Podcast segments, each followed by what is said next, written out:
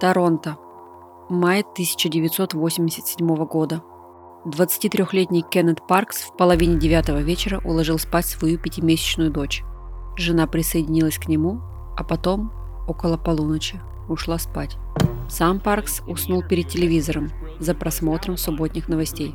В какой-то момент посреди ночи, никто точно не знает, когда именно, он встал, надел ботинки, куртку сел в машину и проехал по городу 14 миль к дому, где жили его тесть и теща. Паркс вышел из машины, взял из багажника лом, зашел в дом и ударил этим ломом свою тещу несколько раз. Потом взял нож и заколол ее.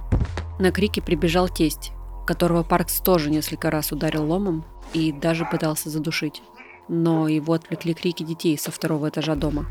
Паркс с рыком поднялся наверх, но дети успели запереться в одной из комнат. Тогда мужчина выбежал из дома, сел в машину и уехал. Как оказалось позже, где-то в дороге он проснулся. Осознал, что натворил во сне, и поехал в полицейский участок признаваться в непреднамеренном убийстве. Спустя год Кен Паркс был оправдан по делу об убийстве своей тещи и о попытке убийства тестя.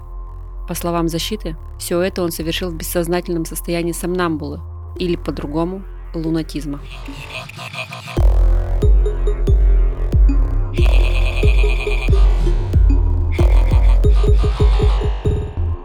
Всем привет, это подкаст «Хакни мозг». Меня зовут Ольга Килина, я коуч, психолог, автор проекта «Завтрак с Килиной». Уже пять лет я увлекаюсь тем, как работает мозг человека и тоннами читаю тематическую литературу. «Хакни мозг». Здесь мы будем вместе изучать, как устроен наш мозг, говорить о сложных вещах на понятном языке, с юмором и без нудятины. А еще будем стремиться внедрить эти знания в свою жизнь. Иначе зачем это все нужно? Этот подкаст я делаю вместе со студией Богема и с партнером сезона ВК Музыкой. Второй сезон уже полностью доступен в ВК Музыке. Кстати, теперь слушать подкасты можно без рекламы и ограничений. Выпуск не остановится, даже если вы свернете приложение или заблокируете экран. Подписывайтесь на сообщество подкаста по ссылке в описании. В прошлом сезоне мы уже с вами говорили о том, как мы спим и почему нам снятся кошмары. Но, вообще-то, во время сна с нами могут происходить самые странные и необычные вещи. Например, наше тело может начать двигаться само, ходить по квартире, готовить еду, перебирать вещи, и все это без нашего ведома. И казалось бы, даже без нашего участия. Как это получается? Я решила покопаться в теме поподробнее и рассказать вам, что же такое сомнамбулизм, как мы не отлеживаем себе бок во время сна и почему лунатикам на самом деле не снятся сны. Погнали! Давайте начинать издалека. Ученый 17 века Пьер Гассенди одним из первых описал человека, который в состоянии сна делал невообразимые вещи. По словам Пьера, мужчина на ходулях однажды на его глазах перешел реку во время половодья. Такое не всегда под силу людям на обычных ногах, не то что на ходулях. Или вот, пожалуйста, итальянский аристократ, но уже 18 века, Августин Форари, во время приступов сомнамбулизма одевался, катался верхом и практиковался в игре на клавесине. Неплохо. А современные ученые регулярно фиксируют, как люди во время сна бессознательно делают простые вещи. Разбирают холодильник, гладят одежду или просто слоняются по дому туда-сюда. Но, несмотря на такую длительную историю наблюдений за лунатизмом, научное изучение этого феномена началось не так давно, с появлением технологий, которые позволяют нам анализировать механизмы работы нашего мозга. В нашем прошлом выпуске про сон мы говорили о том, как мы просыпаемся и как мы засыпаем, и как поддерживать правильный режим сна. А сегодня, для того, чтобы понять, как работает сомнамбулизм, нам нужно разобраться в том, из чего состоит наш сон. Начнем с того, что наш с вами сон неравномерен. На самом деле он состоит из пяти стадий в зависимости от активности нашего мозга.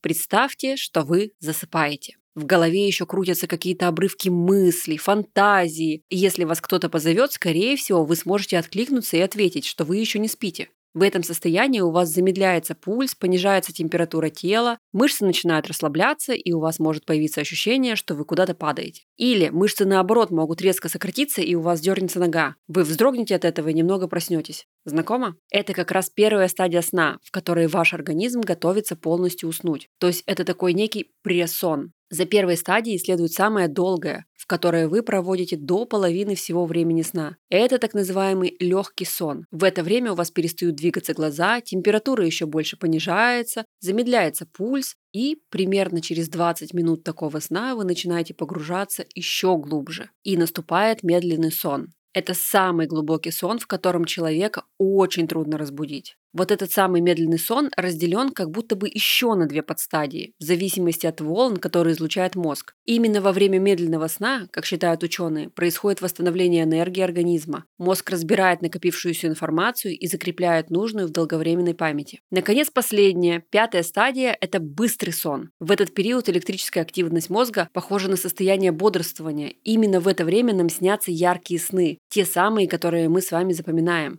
Предполагают, что быстрый сон обеспечивает функции психологической защиты, переработку информации, ее обмен между сознанием и подсознанием. За время нашего сна эти стадии чередуются несколько раз. Чем ближе к пробуждению, тем короче каждая из них становится и чем чаще они чередуются. Теперь, когда вы знаете про стадии сна, как вы думаете, в какой из них люди начинают лунатить? Я думаю, что вы предположили, что во время быстрого сна, потому что я сказала, что активность мозга похожа на бодрствующего человека. И на самом деле именно так и думали долгие годы ученые. Ведь это правда на первый взгляд кажется очень логичным. У обычного человека двигательные системы не включаются во время быстрого сна. То есть снится им может все что угодно, но тело не двигается. А вот у лунатиков что-то идет не так, и они начинают двигаться во время сна и делать действия именно оттуда. Но тут есть небольшие несостыковочки. Вот вспомните, что нам всем обычно снится. Мне вот, например, иногда снятся полеты на метле, драконы и какие-то сцены из фильмов, которые я посмотрела перед сном, или книг, которые я читала. Уверена, что вам тоже очень часто снится что-то фантастическое. А теперь давайте вспомним, как себя обычно ведут лунатики. Не Кен Паркс, а вот самые обычные, ходящие во сне люди, о которых чаще всего мы слышим. Они просто ходят по квартире и занимаются какими-то бытовыми вещами. Часто они что-то ищут или переставляют вещи с места на место и делают что-то бессвязное, механическое и уж точно необдуманное. Ученые даже заметили, что чаще всего лунатики делают те дела, которые постоянно выполняют в обычной жизни. То есть домохозяйки начинают накрывать на стол, банкиры перебирают бумаги, спортсмены начинают переодеваться в спортивную форму. Это не очень похоже на сны, правда?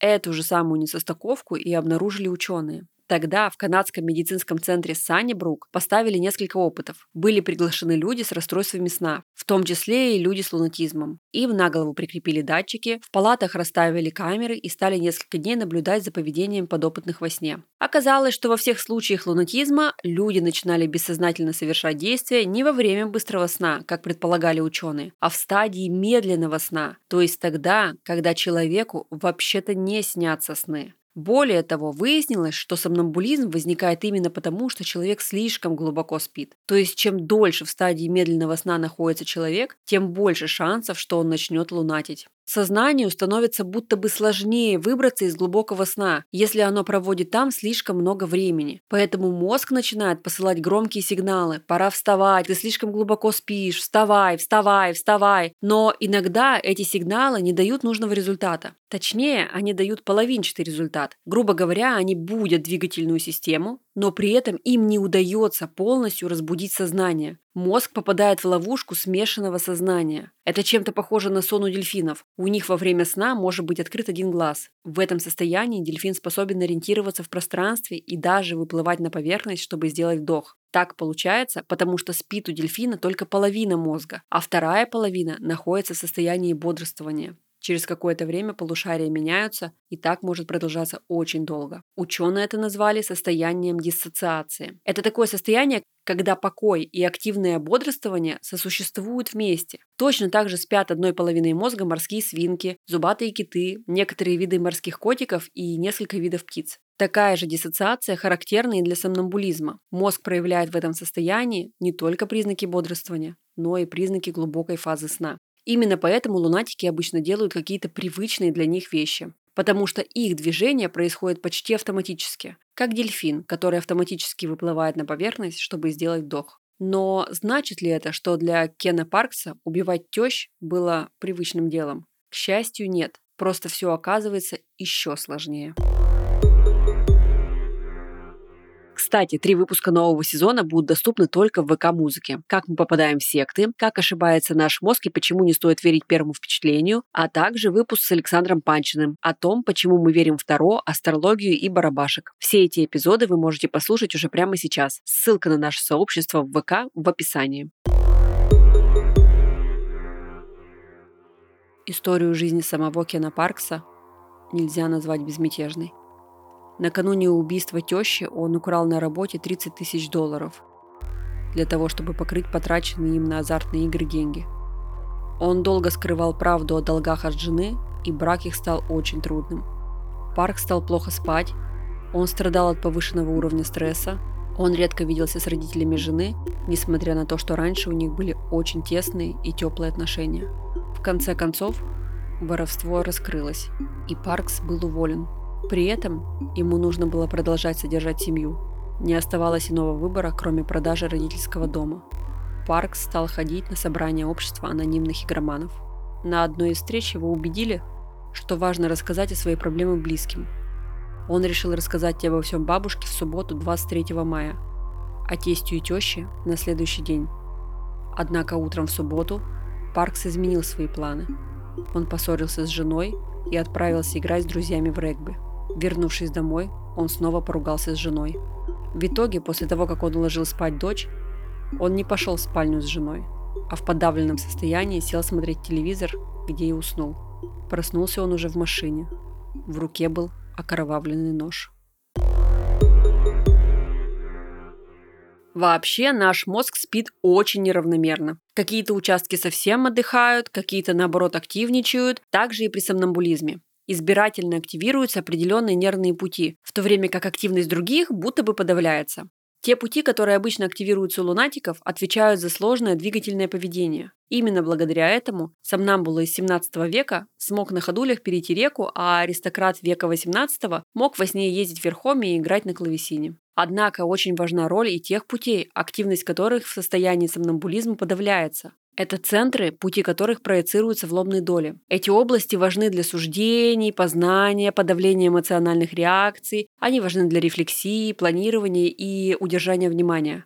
Такое подавление на самом деле происходит у всех нас во сне, в фазу медленных волн, не причиняя нам ни малейшего вреда, и тем более не причиняя вреда окружающим. Обычно в этот период сна никакое подавление суждения или познания просто не нужно. Однако при сомнамбулизме эти неактивные зоны уже не в состоянии подавить активность неожиданно активированных участков мозга, участков, отвечающих за двигательное и эмоционально окрашенное поведение. Да, я знаю, в этом предложении слишком много слов «активность», но по-другому тут никак не скажешь. Получается, что во время лунатизма человек может среагировать на угрозу или на страх, например, убежать или ударить кого-то в ответ, но при этом он не может отрегулировать степень и социальную адекватность своей реакции. То есть, если человек слишком устал, много переживает и пребывает в стрессе, то мозг включит максимальное восстановление, углубит медленный сон, и шансы начать лунатить резко подскочат. Поэтому, кстати, дети лунатят гораздо чаще, чем взрослые. Их мозг просто-напросто не привык к переживаемым событиям и эмоциям. Его легко перегрузить, и не все пути, по которым организм может справляться с возбуждением, уже окончательно сформировались.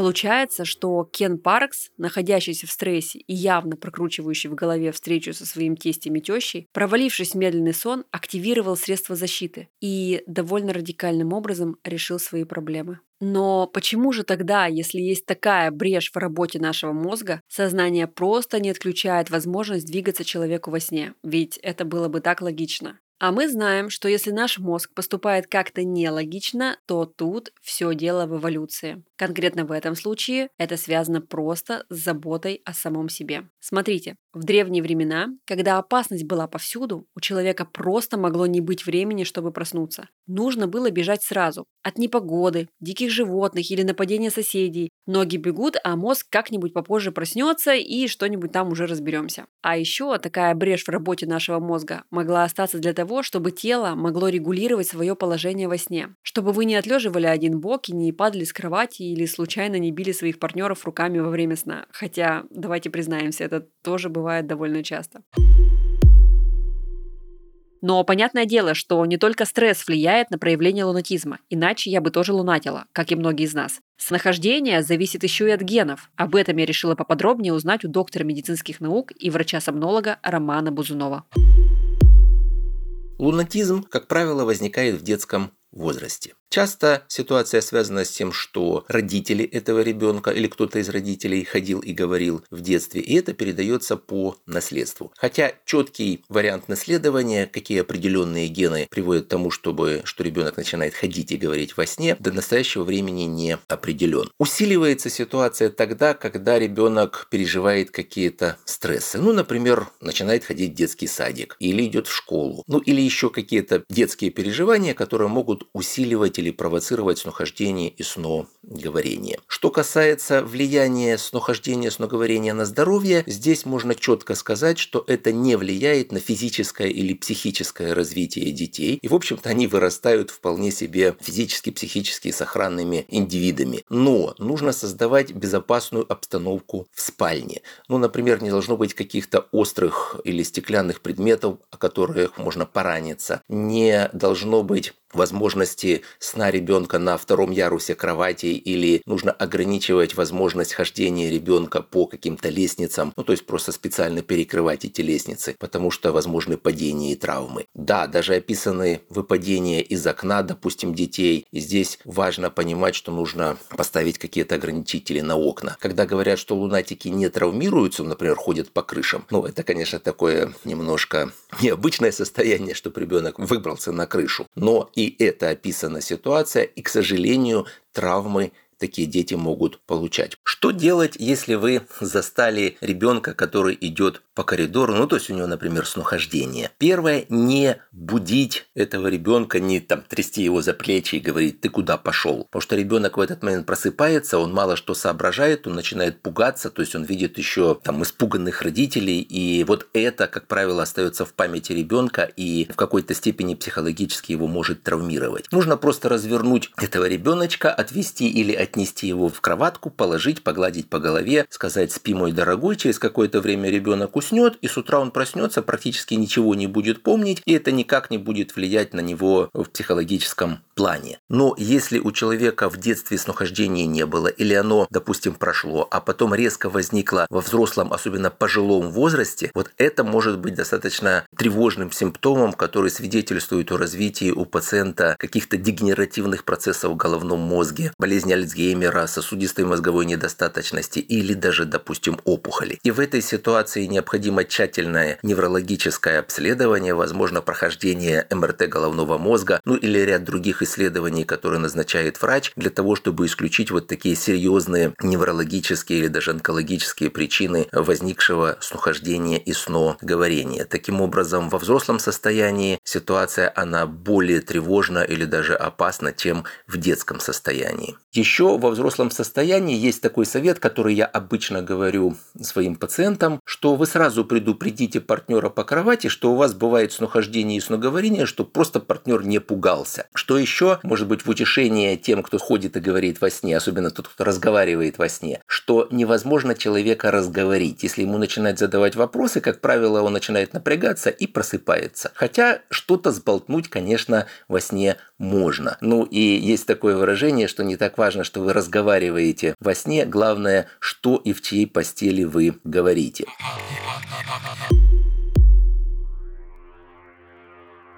Судебный кейс Кена Паркса стал самой известной историей про сомнамбулизм. Ученые проводили над Кеном лабораторные исследования и подробно узнавали о его истории болезни. Оказалось, что еще в детстве он часто говорил во сне, иногда ходил и до 11-12 лет постоянно просыпался в мокрой кровати. Даже был случай, когда один из братьев Парксов в последний момент схватили его за ногу, когда тот собирался выйти через окно. Подобные симптомы также встречались у его родственников в трех поколениях. В ходе исследований было обнаружено, что у Паркса избыточно увеличена продолжительность фазы медленных волн, что, как мы уже знаем, типично для лиц, страдающих сомнамбулизмом. То есть ему тоже был свойственен слишком глубокий сон. Сон на самом деле поразительная вещь. Вы только задумайтесь, треть жизни мы там проводим, а это все еще загадка для науки. Но чем больше мы изучаем наш мозг, тем более крутые открытия мы делаем. 200 лет назад никто бы не поверил в историю Кена Паркса. А сейчас уже можно доказать, спал человек и делал все неосознанно или действительно совершил жестокое убийство. Возможно, именно изучение лунатизма может помочь начать еще лучше разбираться в работе сна и нашего мозга. Помните, я говорила, что во время медленного сна мозг анализирует информацию за день и распределяет ее в памяти. А теперь вспомните, что часто делают люди во время приступов сомнамбулизма. Они что-то ищут, расставляют по местам. То есть можно предположить, что лунатики воспроизводят то, что происходит в их мозгу во сне, просто немного своеобразным способом. Пока мозг раскладывает воспоминания, лунатики раскладывают бутылки из-под сока на кухне. И если это действительно так, просто это всего лишь одна из теорий, то ученые смогут с помощью наблюдений за лунатиками узнать, что на самом деле видит сознание в период медленного сна. Впрочем, если вы не подопытны для опытов над лунатиками, приступы сомнамбулизма могут вам скорее мешать, чем помогать в жизни. Лунатизм, конечно, зависит от генов, но все равно после сегодняшних историй стоит будто бы перестраховаться. Ну, например, как минимум давать себе высыпаться и не доводить организм до необходимости погружать вас в очень глубокий сон. Стараться не стрессовать перед сном и не прокручивать в голове все сценарии будущих встреч. Тогда, быть может, и ходить по ночам вам не придется. А вы слушали подкаст «Хакни мозг». Второй сезон подкаста выходит эксклюзивно на ВК-музыке. Используйте промокод МОЗГ английскими большими буквами, чтобы получить первый месяц подписки ВК-музыку бесплатно и слушать подкасты и любые треки без рекламы и ограничений. Предложение доступно для новых пользователей. Все подробности в описании к выпуску. А над подкастом бессонными ночами работают ведущая Ольга Килина, продюсер Александр Рудко, редактор Эдуард Царионов, технический специалист Александр Младинов и Андрей Кулаков и композитор Александр Зверев. Вся наша команда желает вам прекрасных снов, но не слишком глубоких. Всем пока!